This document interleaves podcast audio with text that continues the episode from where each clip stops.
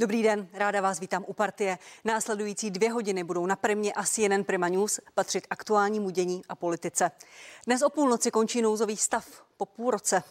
Mírně se rozvolňuje, část dětí se vrací do škol, otevírají se některé obchody, část služeb, končí omezení pohybu mezi okresy nebo zákaz nočního vycházení. A máme nového ministra zdravotnictví. Tuto větu říkáme od září už po 3. Jana Blatného vystřídal Petr Arenberger. Budou změny ve vládě pokračovat i s ohledem na nové vedení koaliční sociální demokracie? V první části vám nabídneme duel zástupce vlády a opozice, ve druhé pak velkou politickou diskuzi. Díky, že se díváte. Pozvání do Partie přijali pan Karel Havlíček, vicepremiér, ministr průmyslu a obchodu, ministr dopravy ve vládě za ANO. Dobrý den, vítejte. Dobrý den a děkuji za pozvání. Rádo se stalo. A pan Zbyněk Stanjura, první místopředseda Občanské demokratické strany, předseda poslaneckého klubu. Dobrý den, i vás vítám, pane předsedo. Děkuji, dobrý den. Pane vicepremiére, nemáte obavy z dalších Vánoc? Čísla jsou stále velmi vysoká, nemocných je stále hodně, hospitalizovaných nemocných, a v České republice je brazilská mutace. Obavy máme, proto jsme i obezřetní. Na druhou stranu je pravda, že ta poslední opatření z toho posledního měsíce evidentně zabrala, a proto plníme to, co jsme slíbili, a to je rozvolňování škol. To znamená, zítra jde do školy nebo do školek řádově 450 000 dětí. Současně s tím je pravda, že padá ten takzvaný okresní lockdown, protože končí nouzový stav, a současně je pravda, že jsme s ohledem na to, že jsme chtěli víc vstříc rodičům, tak jsme uvolnili, ale skutečně to nepatrné rozvolnění, drobné obchody, které nabízí dětské zboží, dětské boty, dětské oblečení a papírnictví, tak aby ty děti do té školy prostě byly připraveny. Ta otázka směrem k těm obavám směřovala i na nastavení, jakési mentální nastavení společnosti. Lidi jsou unavení po tom dlouhém lockdownu, začíná jaro, pěkné počasí. Nebojíte se, že lidi se rozvolní příliš a nastane problém, další vlna, znovu bude hodně nemocných a budeme znovu muset začít utahovat? Samozřejmě, že se bojíme, ale na druhou stranu my jsme tady od toho, aby jsme činili, aby jsme dělali opatření, aby jsme vysvětlovali, abychom ukazovali fakta, abychom ukazovali reálný stav. Ani bych neřekl, že dneska mám obavu z toho, že by se to u nás úplně nezvládlo. Na druhou stranu ale vidím, co se odehrává dneska v Polsku, co se odehrává v Maďarsku, co se odehrává v Německu, ve Francii. Ta čísla bohužel tam jdou nahoru i z tohohle důvodu. Prostě tomu zatím neříkáme rozvolnění. Chceme tady v pondělí zahájit určitý první krok, možná říkejme tomu 0. fáze, a za 14 dní uvidíme, jakým způsobem budeme pokračovat dále, respektive v těch dalších 14 dnech se domluvíme, co by za těch 14 dní mohlo nastat jako další krok. Pane předsedo Stanjuro, máte obavy z dalších Vánoc, z dalšího příliš velkého rozvolnění, možná toho, že se lidé, omluvte mě za ten termín, utrhnou z řetězu? Nemám obavy, lidé se neutrhnou z řetězu. Já myslím, že ta silná slova, která volili někteří ministři před Velikonocemi, nebyla na místě. Já myslím, že ta situace se zlepšuje navzdory vládě. Myslím, že ta situace je jiná než před Vánocemi. Za prvé, bohužel máme mnohem více mrtvých. Skoro každý z nás zná někoho blízkého, rodinného příslušníka, kamaráda, spolužáka, který bohužel zemřel. Za druhé, sice pomalej, než bychom si přáli, ale očkuje se. To znamená, lidi moc dobře ví, že mají být opatrní, chtějí chránit sebe a své příbuzné, a pokud vláda nebude dělat nesmyslná opatření, která snižuje důvěru ve všechna opatření, tak to bude jenom dobře. Myslím si, že ten okresní lockdown vůbec nebyl na místě, a potom ta nedůvěra dopadá i na ta opatření vlády, která jsou rozumná. A jsou mezi nimi rozumná opatření, to je třeba říci. Takže já obavy nemám. My jsme dlouhodobě volali po návratu dětí do škol. V České republice jsme měli děti snad nejdéle v Evropě doma bez výuky. To má velké dopady a velké škody v celém vzdělávacím systému. To období bylo mimořádně náročné nejenom pro děti, pro učitele, pro rodiče, kteří zajišťovali tu distanční výuku. Vláda než ten 12. duben odmítala, nakonec se rozhodla, že otevře aspoň částečně školy 12. dubna, to je dobře. Z mého pohledu docela nepochopitelně ten rotační systém, který zase vznese zmatek do rodin, k zaměstnavatelům. Čili byste, promiňte, vy byste otevřel školy bez rotačního systému, těch dětí poslal ještě víc? Ano, náš antikový tým navrhl postupný návrat dětí do škol a v té první fázi navrhli naši odborníci, aby se vrátili děti do mateřských škol, první stupeň základních škol bez těch rotací, to je ten rozdíl, a pak poslední ročníky, a v tom je to vlastně shodná s tím, že by mohly fungovat podle našeho názoru i základní umělecké školy v formátu jeden vyučující, jeden žák. Říkám, vláda to neudělala tímto způsobem, ale aspoň něco. Těch 450 000 dětí, které se v pondělí vrátí do školy, je vlastně dobrá zpráva pro celou společnost. Podaří se tam ty děti udržet?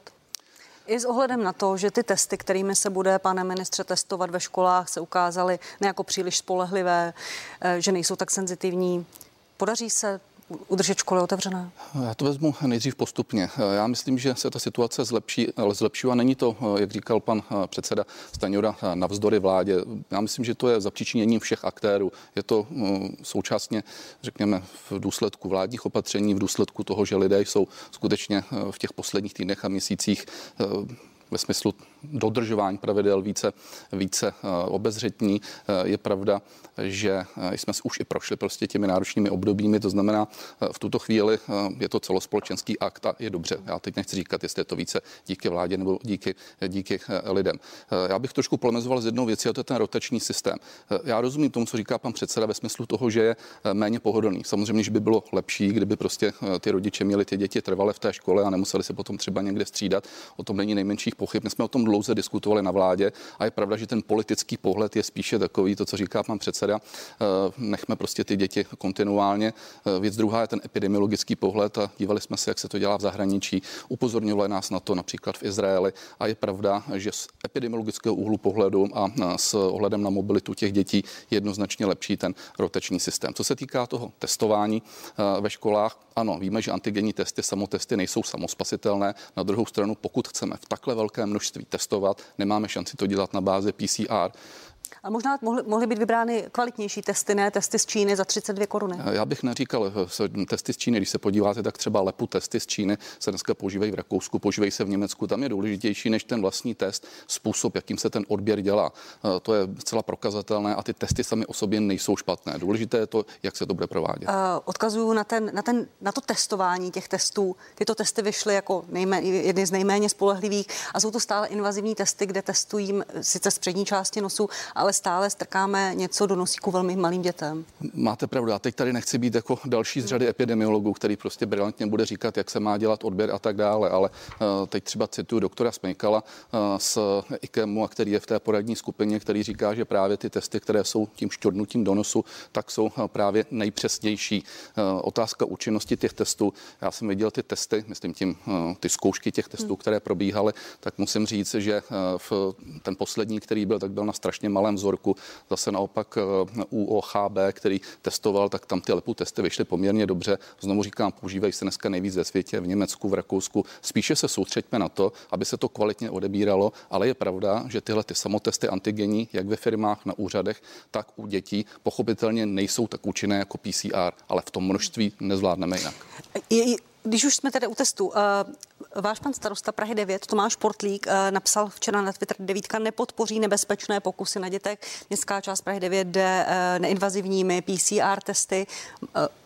Máte důvěru, že bude fungovat to testování, které podpořila vláda těmito druhy testů? Děkuji za tu otázku. Já jsem chtěl právě zmínit často velmi dobrý přístup našich komunálních politiků a Tomáše Portlíka, čerstvého starosty Prahy 9. Myslím, že je to lepší cesta, kterou zvolili naši komunální politici.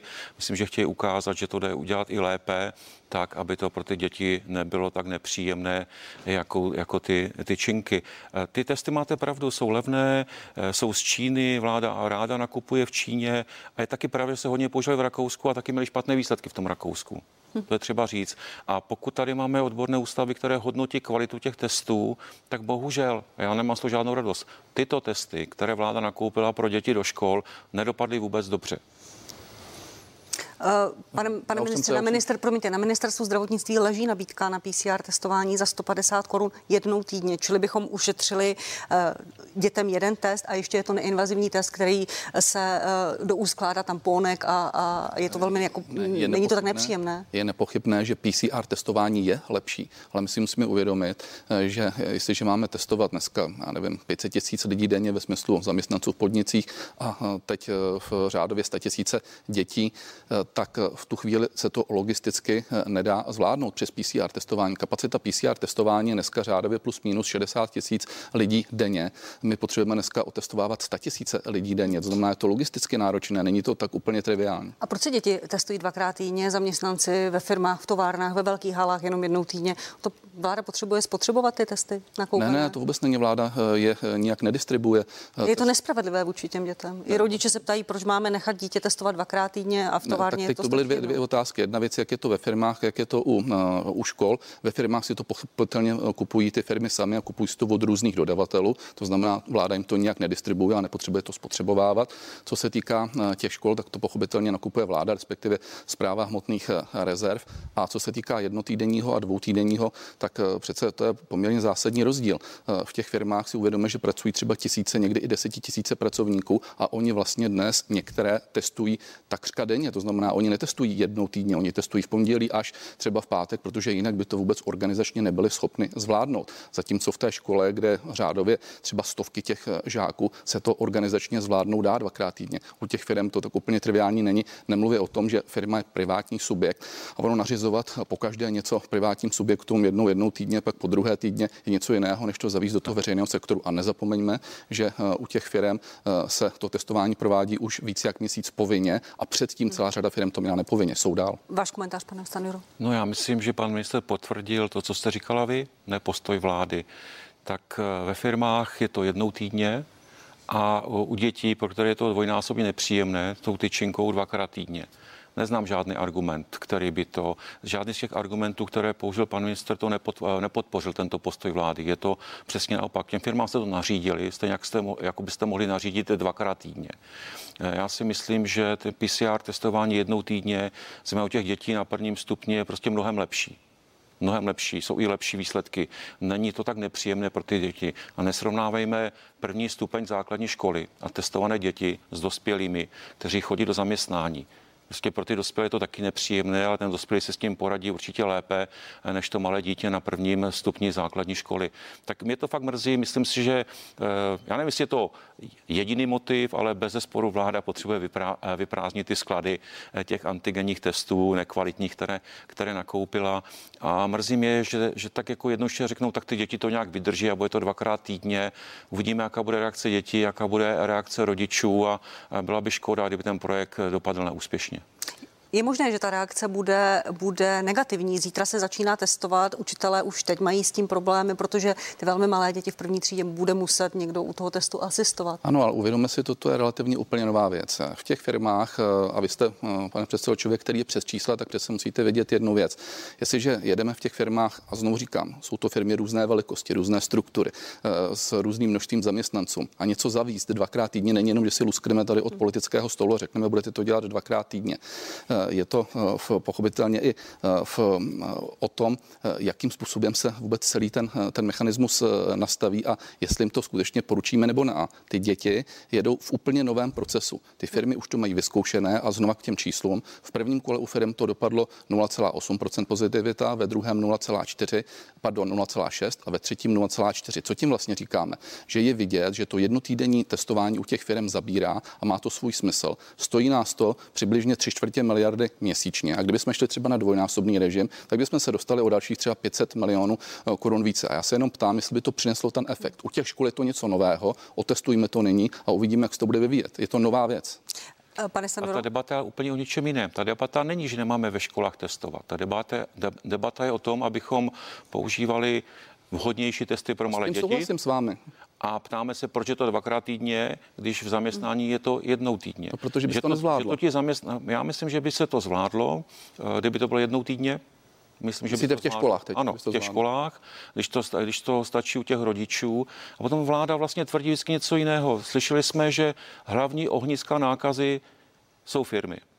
A když se podívám na ty výsledky testování, o kterých mluví pan ministr, já ta čísla nebudu zpochybňovat, jsou oficiální, tak se ukazuje, že to vlastně není pravda. Navíc se povedlo, že učitelé byli očkováni jako přednostní kategorie, což je samozřejmě taky dobře. Ne všichni, zhruba 30% učitelů to odmítá a někteří stále čekají na vakcíny. Chtěli, jo? Většina těch, kteří chtěli očkování, jsou. My od začátku tvrdíme a stojím na straně těch, kteří říkají, že očkování má být dobrovolné. Já bych to všem doporučil, ale opravdu dobrovolné. Pokud si někdo z učitelů rozhodl nebo z pedagogických pracovníků, no nejsou učitelé, rozhodl, že nebude očkován, tak je to jeho volba, jeho zodpovědnost a taky se může stát, že pak mohou být nakažené ty děti, ale skutečně ta dobrovolnost je důležitá, takže tady bych nikomu nic nevyčítal. Naopak ta situace se zlepšila s tím, že vlastně děti budeme testovat, učitelé jsou očkovaní, tak já pevně věřím, že ty děti udržíme do konce školního roku. A nejenom ty, které nastoupí teďka zítra, v pondělí, ale se postupně vrátí všechny děti, protože to je hrozně důležité ze střednědobého a dlouhodobého hlediska pro vzdělanost naší země. Ještě jedna poslední otázka, pane ministře, k testování dětí. Správa státních hmotných rezerv údajně dostala nové specifikace na výběrové řízení, které umožní i zahrnutí testů ze stolice. Je možné, že by se tak děti testovaly? Přiznám se, že teď to neumím posoudit, jestli by to tak bylo, to ať skutečně. Bylo by to vhodné?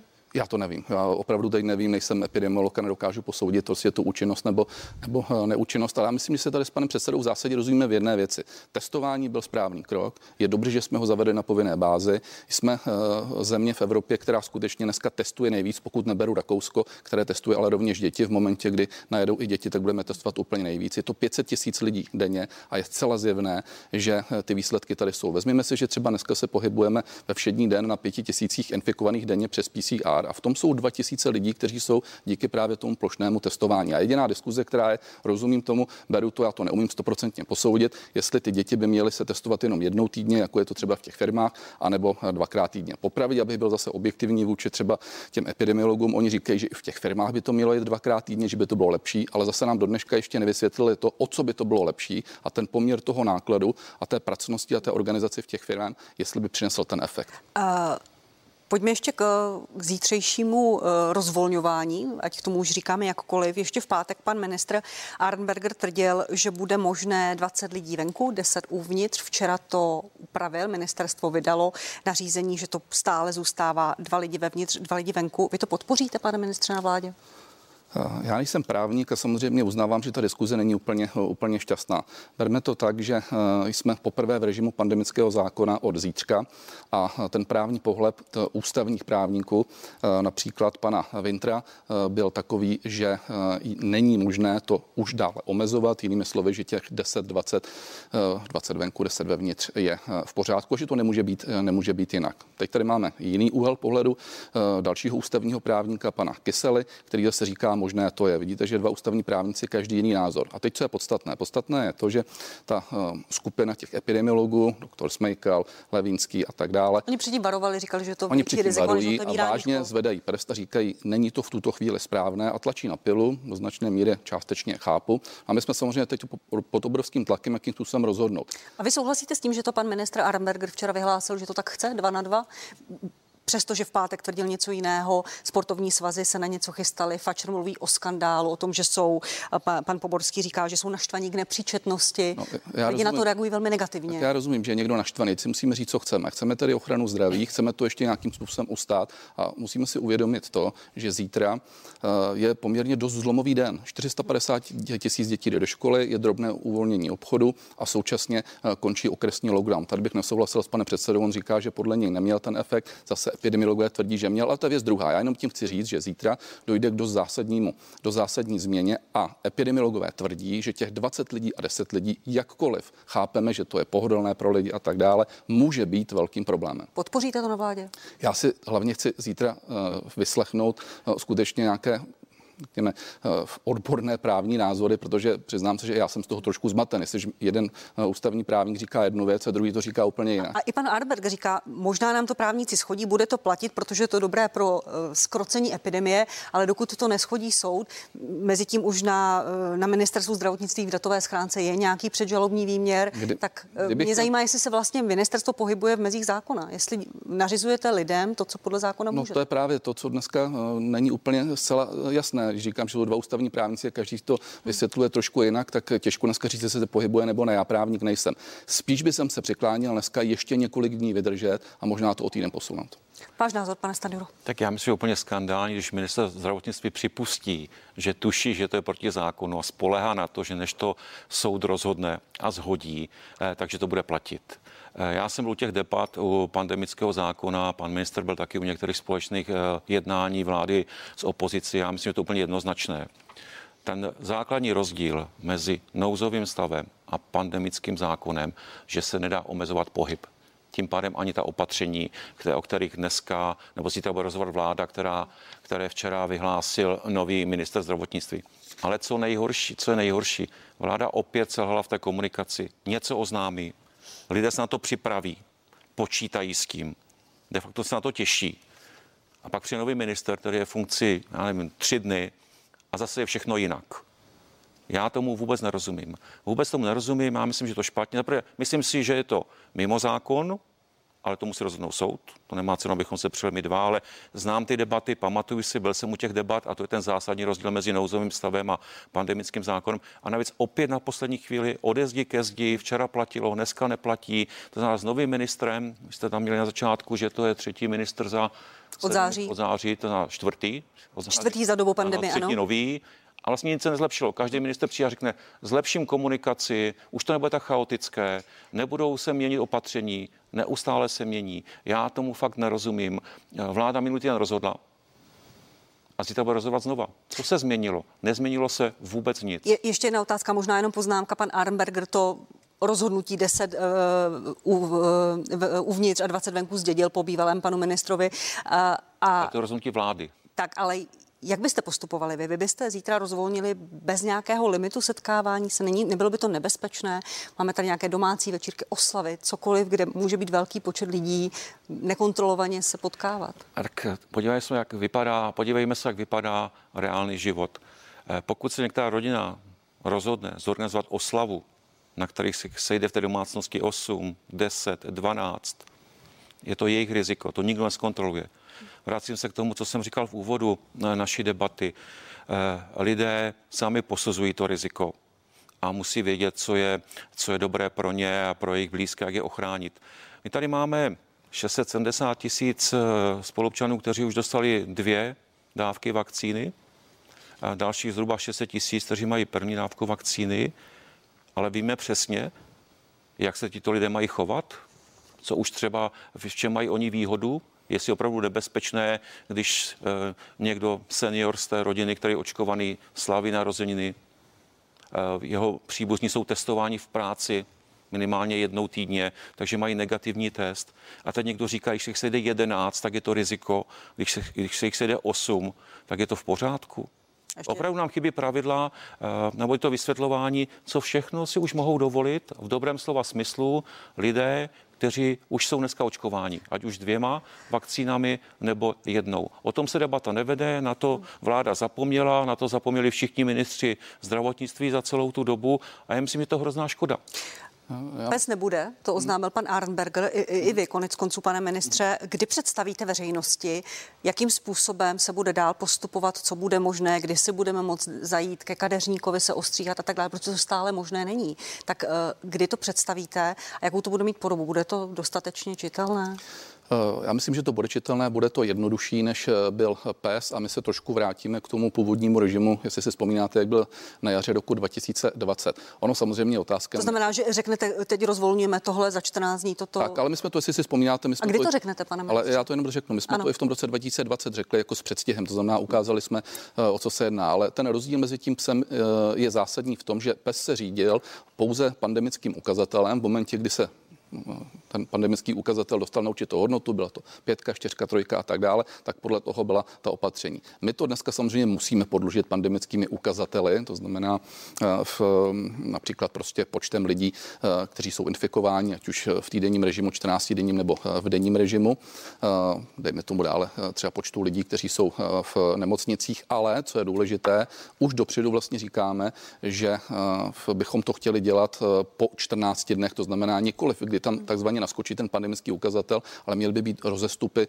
mezi tím rozvolněním vždycky alespoň 14 dní. A to čistě proto, že uvidíme, jak vlastně ta předcházející skupina, jaký měla dopad na to rozvolnění. Kdy to řeknete? Kdy nám představíte veřejnosti, že se to bude řídit podle těchto pravidel, aby se lidé mohli na něco nachystat?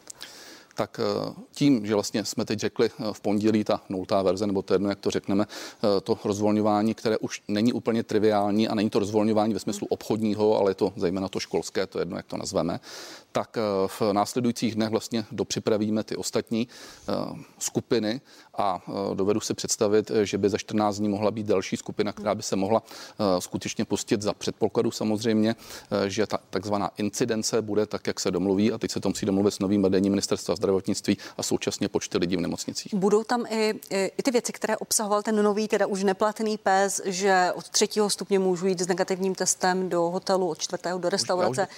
Pan Hamáček mluvil o tom, že bychom mohli mít PCR test a jít do restaurace. Je tam toto obsaženo? V každém případě ta změna vůči tomu jaru minulému roku bude právě v tom testování a logicky i v tom, že je celá řada lidí očkovaných. To znamená, opět neříkejme, že to bude ve stupni 3, 4, 5, ale v momentě, kdy bude pandemická situace, určitá míra incidence a současně počty lidí a dojdeme k tomu, že už je to 14 dní, tak bude určité rozvolnění. Co se týká těch služeb, tak ano, uvažuje se tam o tom, že to bude podloženo buď tím, kdo je očkován, nebo tím, že se teda prokáže nějaký PCR nebo antigenní test. Nicméně nesmí to být na úkor zákazníků ve smyslu toho, že by třeba ti zákazníci, když někam jdou, za to museli platit. To znamená, z mého úhlu pohledu, pokud by třeba docházelo k nějakému testování uvnitř těch podniků, těch provozoven, které by otestovávaly té zákazníky, tak stát by měl, podobně jako to třeba teď děláme u podniku, přispět na ten test, což je podle mého názoru lepší, než když dneska vlastně se dotují ty firmy tím, že vlastně stojí a platí se jim třeba nájemné. Takže touto formou by se to dalo podpořit. Dává vám to takto smysl, pane předsedo? Ne, já myslím, že si to pan ministr napsal, to, co řekl, a pak přečetl, tak by zjistil to, co já, že vlastně pan ministr vám vůbec neodpověděl. Podle mě vláda nemá žádný plán po 13 měsících. Uvažujeme, zvážíme, uvidíme, možná zavedeme. My jsme představili náš plán s našimi omezenými možnostmi, dali jsme ho ministru Blatnému k dispozici, kde byly jasné kroky, jasné podmínky, za kterých by se to mohlo dělat. A mysleli jsme, že tím vládu pozbudíme k nějaké debatě, abychom to případně společně dopracovali, nestalo se vůbec nic. Měli jsme semafor, pak neplatil, pak jsme měli psa, přestal platit, pak slyšel jsem, že přišla nová hlavní hygienička, hlavní úkol vypracovat nového psa.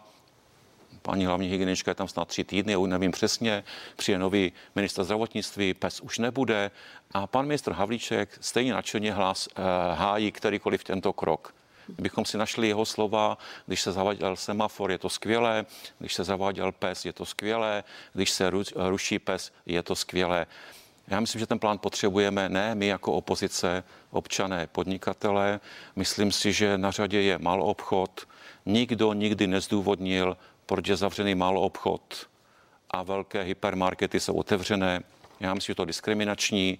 Taky už jsou nějaká rozhodnutí soudu, která říkala, že jsou diskriminační. Fakt si myslím, že vláda nemyslí na ty malé a střední podnikatele, že to je hrozná škoda a že ta pravidla bohužel nejsou. Jiné úspěšnější vlády měly ten dlouhodobý plán připravený. Byla to i motivace pro občany, aby dodržovali ta opatření, protože věděli, že budou dodržovat, zlepší se parametry, tak se vrátí děti do škol, otevřou se maloobchody, možná se otevřou zahrádky v restauracích. Ale klíčové, co je v té debatě, nám to chybí, je, že málo očkujeme. Málo očkujeme, byl slib pana premiéra, že od 1. dubna to bude 100 000 denně, vláda objednala málo vakcín, dokonce neobjednala ani tolik, kolik mohla a to je vlastně klíč k tomu, k návratu do normálu. Abychom byli co nejvíc proočkovaní, zájem veřejnosti roste, já si myslím, že se bude blížit někde 70%, podle čísel, které máme k dispozici v té kategorii 80+, má zájem 85% našich občanů, v kategorii 70+, asi 75% občanů má zájem o vakcinaci. A dostaneme se k tomu, pane předsedo, stanou, pojďte reagovat, pane vicepremiére, že chybí plán, že lidé vlastně nevědí, jak rozhodovat. Tady bylo těch věcí víc, tak jste říkali jiné vlády. vlády, jak to dělají skvěle. Ano, v Německu to udělali, začali rozvolňovat, zatáhli za ruční brzdu a opět všechno zavírají. Úplně stejně v Polsku, úplně stejně v Maďarsku i Francii. A jim to nevyčítám. Já tím jenom chci říct to, že v dané chvíli nikdo přesně neví, co ještě nastane a jak třeba ta pandemická čísla se budou vyvíjet. Ano, máte pravdu v jedné věci, že jsme k tomu jinak přistoupili na jaře minulého roku, jinak na podzim a jinak třeba není. Ale to do značné míry odpovídá té situaci, zatímco na jaře minulého roku byla situace v celé Evropě úplně jiná. Počítali jsme infikované v řádu stovek, dneska je to všude v řádu tisíců. Na podzim se chystala druhá vlna a tenkrát všichni volali po systému à la pes. Já si do dneška vzpomínám na irskou tabulku a švédskou a nevím jakou. To znamená, přistoupili jsme k tomu tak, že jsme se domnívali, že ten pes by mohl fungovat. A on svým způsobem několik měsíců i fungoval. Přišla britská mutace, jihoafrická, nedej bože teď brazilská, prostě ta situace se mění a my na to musíme reagovat. Nevím, co je špatného na tom, že dneska řekneme, že nemáme definitivně hotový prostě výhled toho, jak se bude uvolňovat, když vlastně začínáme zítra a musíme počkat, jak se to bude vyvíjet. Já znám váš systém, který byl, a chci být objektivní, víte, že jsem ho tady minule s vaším panem předsedou napadnul, když jsem řekl, že to jsou omalovánky Brouka, Pytlíka a že tam v té době chyběly nějaké parametry a kritéria, podle kterých se to bude posouvat. Co všechno se dělá špatně, udělali jste omalovánky, ale nedali jste tam to podstatné a nedali jste tam tu incidenci. A tady musím zase objektivně teď říct, že jste to napravili po té zdrcující kritice, která na vás přišla, a na konci března jste představili něco podobného plus minus, jako je pes. A já nemůžu říct, že to je špatně úplně. Já si myslím, že tak, jak se to udělali, tak už to dává hlavu a patu. Na druhou stranu je to tam odstupňované třeba něco po 3 týdnech, něco po 14 dnech, čili není to úplně přehledné. A poslední věc ještě, ale musíme to reagovat, to je to očkování. Přece víte, že my jsme závislí na tom, kolik vakcín dostaneme. Vy jste, pane předsedo, říkal, mohli jste si jich objednat více. Musíme se ještě podívat na tu strukturu toho, co jsme vlastně objednávali. Tak my jsme měli možnost objednat 11,5 milionů vakcín od Pfizeru a objednali jsme 12 milionů. A to jsou ty, které chodí nejstabilněji. A ty, které jsme neobjednali možná v takovém množství, jsou ty, které se mimo jiné dneska ještě ani nevyrábí některé. To znamená, z úhlu pohledu toho, co se dalo objednat, jsme objednali 24 milionů vakcín, přičemž 12 milionů, což je více, než byla kvóta na Českou republiku Pfizeru, a zaplať pámu, že jsme to takhle udělali. Blíží se do České republiky. Promiňte, ještě krátká reakce, prosím, pane Stanjuru. Já vím, že ty dodávky jsou kráceny, ale reálně Česká republika neobjednala tolik, kolik objednat mohla. Samozřejmě, kdybychom objednali víc, pořád by byly krácené dodávky, ale z většího množství, takže bychom měli více vakcín. Já bych to nezlehčoval, jako říkáte, my jsme objednali. Neobjednali jste. Já nevím proč. Vy jste odhadovali, že zájem bude 40% občanů, ušetřili jste snad 500 milionů v okamžiku, kdy je schodek státního rozpočtu 500 miliard. A tady je fakt o životy. Já to považuji za hrubou chybu vlády. Já rozumím tomu, že vláda nemůže za to, že některá firma dodá pozdě. Tom jsem objektivní, ale ten celkový počet prostě mohl být vyšší. Dostali jsme kvóty jako Česká republika v rámci Evropské unie a patříme mezi několik málo zemí, kteří to nevyužili a neobjednali všechno, co mohli. Ale pojďme si to ještě jednou tedy, protože to je silně zavádějící. My jsme dostali kvótu 37 milionů, z níž jsme objednali 24 milionů. Ale v té kvótě bylo 11,5 milionů Pfizeru. A my jsme si dokázali zajistit 12 milionů. A v tom, co je takzvaně tedy méně vůči těm 37 milionům, je to v Astra, kde jsme měli kvotu 7 a vzali jsme si 3. Podívejte se, jak Astra chodí. Kdyby jsme dneska šli na tu Astru, tak v tom máme ještě větší zmatek. To není pravda. Moderna. Chodíš... A pozor, je tam třeba CureVac, který má dneska 0, zatím vůbec nic, ačkoliv my tam máme kvotu 5 milionů. To znamená, my jsme naopak udělali správně to, že jsme šli do Pfizeru. To jsou navíc vakcíny, které ještě neschválila léková agentura AstraZeneca. Vláda objednala 42% toho, co by dát mohla. A pan ministr říká, že to správně. Já říkám, že to prostě správně není. Je to rozdíl 4 miliony vakcín. Ano, i kdyby jsme o 30% přišli, že jsou nižší dodávky, tak nemáme plus 4 miliony, ale máme plus 2,8 milionů. A ty dávky chybí. Není to pravda. Ten Pfizer jste mohli objednat 11,5 milionu. Já tu tabulku mám úplně stejnou. Praktici, kteří čekají na AstraZenecu, mohli všichni očkovat, kdybyste nezaváhali a kdybyste včas objednali dostatek těchto vakcín. Tady se neshodneme. Ti, kteří vsadili na AstraZenecu, dneska jsou na tom nejhůř. Pojďme ke změnám ve vládě. Pan Blatný skončil ve středu, nahradil ho Petr Arenberger. Je zatím Sputnik? pane vicepremiére, je to cesta k tomu, jak dostat Sputnik V do České republiky? No, v žádném případě zatím není Sputnik, to už jenom to vyjádření, které bylo krátce po jmenování, v zásadě bylo ve shodě. Vyjádření koho, promiňte? Teď to řeknu, vyjádření jak pana premiéra, tak pana nového ministra, tak pana ministra Blatného jednoznačně, a to takové, že Sputnik bude, pokud bude, tak teprve po schválení Evropskou lékovou agenturou. Na druhou stranu pan prezident Miloš Zeman okamžitě na Hradě mluvil o Sputniku V a o tom, že kritizoval pana Blatného a paní Storovou za to, že blokovali cestu pro tyto vakcíny do České republiky, kritizovali okamžitě za to. Pan Arnberger má na Sputnik výrazně vstřícnější názor než pan Blatný. Je to cesta, jak dostat Sputnik? Pozor, teď to dáváme dvě věci různé dohromady. Jedna věc je vstřícný názor a méně vstřícný názor. Víte, možná si vzpomínáte, je to měsíc, byl jsem tady a v té době jsme se bavili o tom, že Sputnik vlastně se aplikuje v Maďarsku, že se aplikuje v Srbsku a možná, že by byl na Slovensku, v té době dorazil na Slovensko, byl tady pan předseda Fiala, tak trošku se nad tím kroutil. Dneska je to tak, že objednal Sputniku, pokud se nepletu, za 1 milion Rakousko, Německo, Francie. Ale to není o tom, že ho tady nutně budeme mít. To je věc nějaký pohled na Sputnik, jestli je to dobrý nebo není dobrý přípravek. Věc druhá je ta, ze jakých podmínek. A jestliže řekne ministr zdravotnictví jeden, druhý, čili nový a současně premiér, že to bude až v momentě, kdy to bude schváleno lékovou Evropskou agenturou. Pan Arnberger mluvil i o razítku SÚKLu, začal okamžitě jednat se SÚKLem, vyžádal si tu projektovou dokumentaci a mluvil o nějaké možnosti, nějaké klinické studie, kde by vlastně byli dobrovolníci, kteří vědí, že jsou úplně jiného. Klinická... A s tou cestou vy souhlasíte? Já neumím teď posoudit klinickou studii, z mého úhlu pohledu klinická studie je dost náročná věc. Trvá to delší dobu a skoro si troufám tvrdit, že v momentě, kdy tady budou končit klinické studie, nebo kdy se tam pouštěli ti lidé, takže tady těch vakcín bude možná z jiných zemí více. Ale teď to vůbec není proti Sputniku. Já si naopak myslím, že ruští věci jsou velmi schopní, dobří. Druhá věc je, kde se to bude vyrábět, jestli ta kvalita tam bude zajištěna, proto taky potřebujeme tu Evropskou lékovou agenturu. Ale důvod odchodu pana Blatného nebyl Sputnik. Je pravda, že hospodářská komora chce očkovat firmy Sputnikem, jak o tom mluvil pan Babiš právě po jmenování pana Arnbergera. On říká, že 10 až 26% se chce naočkovat Sputnikem. Já bych to řekl ještě trošku jinak, nejenom hospodářská komora, obecně zaměstnavatelé na nás tlačí, to je pravda, a chtěli by rovněž očkovat. Oni principiálně chtějí vakcínu, která bude schválená, u které budou garance, že je v pořádku, a v zásadě bych řekl, že jim je jedno, jestli to bude vakcína A, B. Chtějí nakoupit, nebo jak na vás tlačí ty firmy? No tak chtějí využít třeba těch testovacích center, které mají dneska, zejména ty větší, aby mohli očkovat v tomto případě své zaměstnance. A to je celkem legitimní požadavek a dokonce si troufám tvrdit, že v momentě, kdy tady těch vakcín bude dostatek, tak se i k tomuhle režimu přejde. Pane Stanjuro, je zatím Sputnik za odvoláním pana Blatného? No, určitě, 100%. Já bych mohl mít plno jiných výhrad k ministru zdravotnictví Blatnému, ale pravým důvodem, proč byl odvolán, je Sputnik V.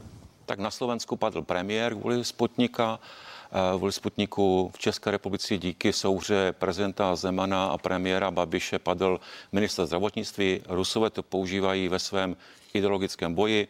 Sami Rusové nemají dost pro své občany, přesto to rádi nabízejí. Určitě pan ministr četl stejně jako já, co zjistil slovenský ústav pro kontrolu léčiv, že v tom, co dali na Slovensko, že to má jenom nadpis stejný, že ta látka je úplně jiná. Jaká byla reakce Ruské federace? Vyhrožují Slovensku. Místo aby se omluvili, že jim podsunuli nějaký šunt, který se nedá, o kterém se vlastně nedá zjistit, co ta vakcína obsahuje. To by mělo být obrovské varování, ale pan ministr, nečekejme od něj, že to bude kritizovat, protože v rámci otázce Dukovan ukazuje, že je pro ruský politik. A já myslím, že správný přístup je, co říkají zaměstnavatelé. Ano, pokud ta vakcína bude mít registraci u EMA jako všechny ostatní, není žádný důvod, aby se tím nemohli občané očkovat. Já bych jim teda dal na výběr, aby si mohli vybrat, ale bez toho to vlastně nemá žádný smysl. Pan prezident Zeman říká, že se nemá čekat. Vyčítal panu ministru Blatnému. Si to přečtěte, pane ministře Havlíčku, co vlastně říkal o vašem bývalém kolegovi z vlády, že má krev na rukou, protože byl proti Sputniku V. a vy buď s tím výrokem souhlasíte, nebo nesouhlasíte. Já s ním nesouhlasím, ale myslím si, že to byl hlavní důvod toho, že byl ministr Blatný odvolán. Teďka nový ministr zdravotnictví hledá nějaké cestičky, jak by to tady současně dostal, ale současně, aby si nepokazil svůj profesní obraz, to znamená, aby nepozlobil pana prezidenta, ale současně, aby se v tom úplně nenamočil. Myslím, že je to zavádějící místo toho, aby vláda zháněla ostatní vakcíny, které už tu certifikaci mají. To si myslím, že je klíčové a bohužel ty sliby, jak jsem říkal, od 1. dubna 100 000 očkovaných denně se nenaplňují, sliby chyby a odvádí se pozornost debatou o Sputniku V. Já souhlasím s tím, že ruští věci jsou určitě dobří a že největší problém je v kvalitě té výroby. A zatím se očkuje Sputnikem v Evropské unii jenom v Maďarsku, nikde jinde. A ostatní země, které o tom přemýšlejí, si to chtějí vyrábět doma. Ale taky to podmiňují tím schválením. Takže neříkejme, že názor prezidenta Zemana je stejný, jako volí například Sebastian Kurz v Rakousku. Není. Pane Havlíčku, jste pro ruský politik, pojďte reagovat na to, co říká pan Stanjura. No tak vy jste tady mnoha slovy řekl v zásadě to, co jsem říkal já v úplném úvodu. To znamená, že v Sputnik se tady bude pouštět pouze, pokud bude schválen Evropskou lékovou agenturou a současně jste řekl to, co jsem říkal, že to není otázka vědy a toho, jak vypadá v laboratořích, ale otázka kvality výroby. Na tom se shodneme, na tom není podle mého názoru nic divného a tím, že jsem to potvrdil, tak nevím, co na tom pro ruského. De facto říkám to, co říkáte, Otázka Dukovan, to je samozřejmě úplně jiná diskuze. Asi na to tady dneska nebude čas, ale nevím, co je pro ruského na tom, když řeknu úhel pohledu ministerstva průmyslu a energetiky ukážeme na 4 subjekty, které jsou schopni něco dodat v nějakých ekonomických parametrech, v nějakých technologických parametrech a že chceme, aby zde byla energetická soběstačnost ad 1 a že chceme, aby tady byla dobrá cena elektrické energie a že akceptujeme a souhlasíme s tím, že přijde ministerstvo vnitra s bezpečnostními požadavky, které se do toho samozřejmě zakomponují a příští vláda, která bude vypisovat tender, k tomu přihlídne. Když se ale podíváme na to, co se děje se Sputnikem B na Slovensku, promiňte, není to signál, nemá pan Stanjura i další opoziční politici pravdu v tom, že když teď Rusko mluví po těch výsledcích slovenské laboratoře, která řekla, že v těch lahvičkách je něco jiného, než to, co bylo posuzováno v časopise Lancet, a že jsou to jiné šarže, mluví o porušení smlouvy, o sabotáži, chce ty vakcíny vrátit. Není to signál o tom, že obchodovat s Ruskem je prostě komplikované? Obchodovat s Ruskem není komplikované, ale samozřejmě musí to mít určitá pravidla, ale my se tady podle mého názoru rozumíme. Tady není rozpor v tomto. To znamená, já netvrdím, a to je můj osobní názor, že by se zde měla distribuovat vakcína, která není schválena Evropskou lékovou agenturou. A pokud bude schválena, pak si myslím, že je to naprosto v pořádku a vůbec bych ideologicky nerozlišoval, jako třeba zde pan předseda, jestli je něco z Ruska, jestli je něco z Ameriky, nebo jestli je něco třeba z Velké Británie. Nech potom o tom rozhodne kvalita. To přece nemůžeme principiálně říct, že všechno, co je z Ruska, je špatně. Já jenom varuji před jednou věcí, aby jsme se náhodou dostali do vlastní pasti, protože to, co dneska dělá Rakousko, to, co dělá Německo a Francie, z mého pohledu svým způsobem pragmaticky, tak včela Rakousko si zarezervovalo v Rusku 1 milion vakcín. Má pravdu pan předseda, že jich je málo i takhle. To znamená, aby nenastala situace, že tady za měsíc bude něco schváleno Evropskou lékovou agenturou a my potom nebudeme mít možnost si to objednat, protože se na to bude čekat. Zatímco třeba to Rakousko už 1 milion bude mít minimálně ve skladech. To je jenom ke zvážení. Pane Stanu, prosím o krátkou reakci, ať se ještě dostaneme k dalším změnám ve vládě. No tak já myslím, že to je velmi, velmi důležité. Jestli pan minister se tváří, že nechápe, čem je nebezpečí ruského vlivu v Dukovanech a říká, že potřebujeme 4 nabídky, tak já vám dám, jak bych řekl, základní argumenty, které vám mimochodem dali vaše bezpečnostní složky. Všech 6, jak 3 tajné služby, NÚKIB, ministerstvo vnitra a ministerstvo zahraničí doporučí vyloučit Rusko. Určitě, pane ministře, víte, že Rusko má svůj jaderný vojenský program. Určitě víte, že na té výrobě těch jaderných hlavic se podílí Rosatom. A určitě víte, kam jsou ty jaderné hlavice namířeny. Na Západ, na NATO, na naše spojence.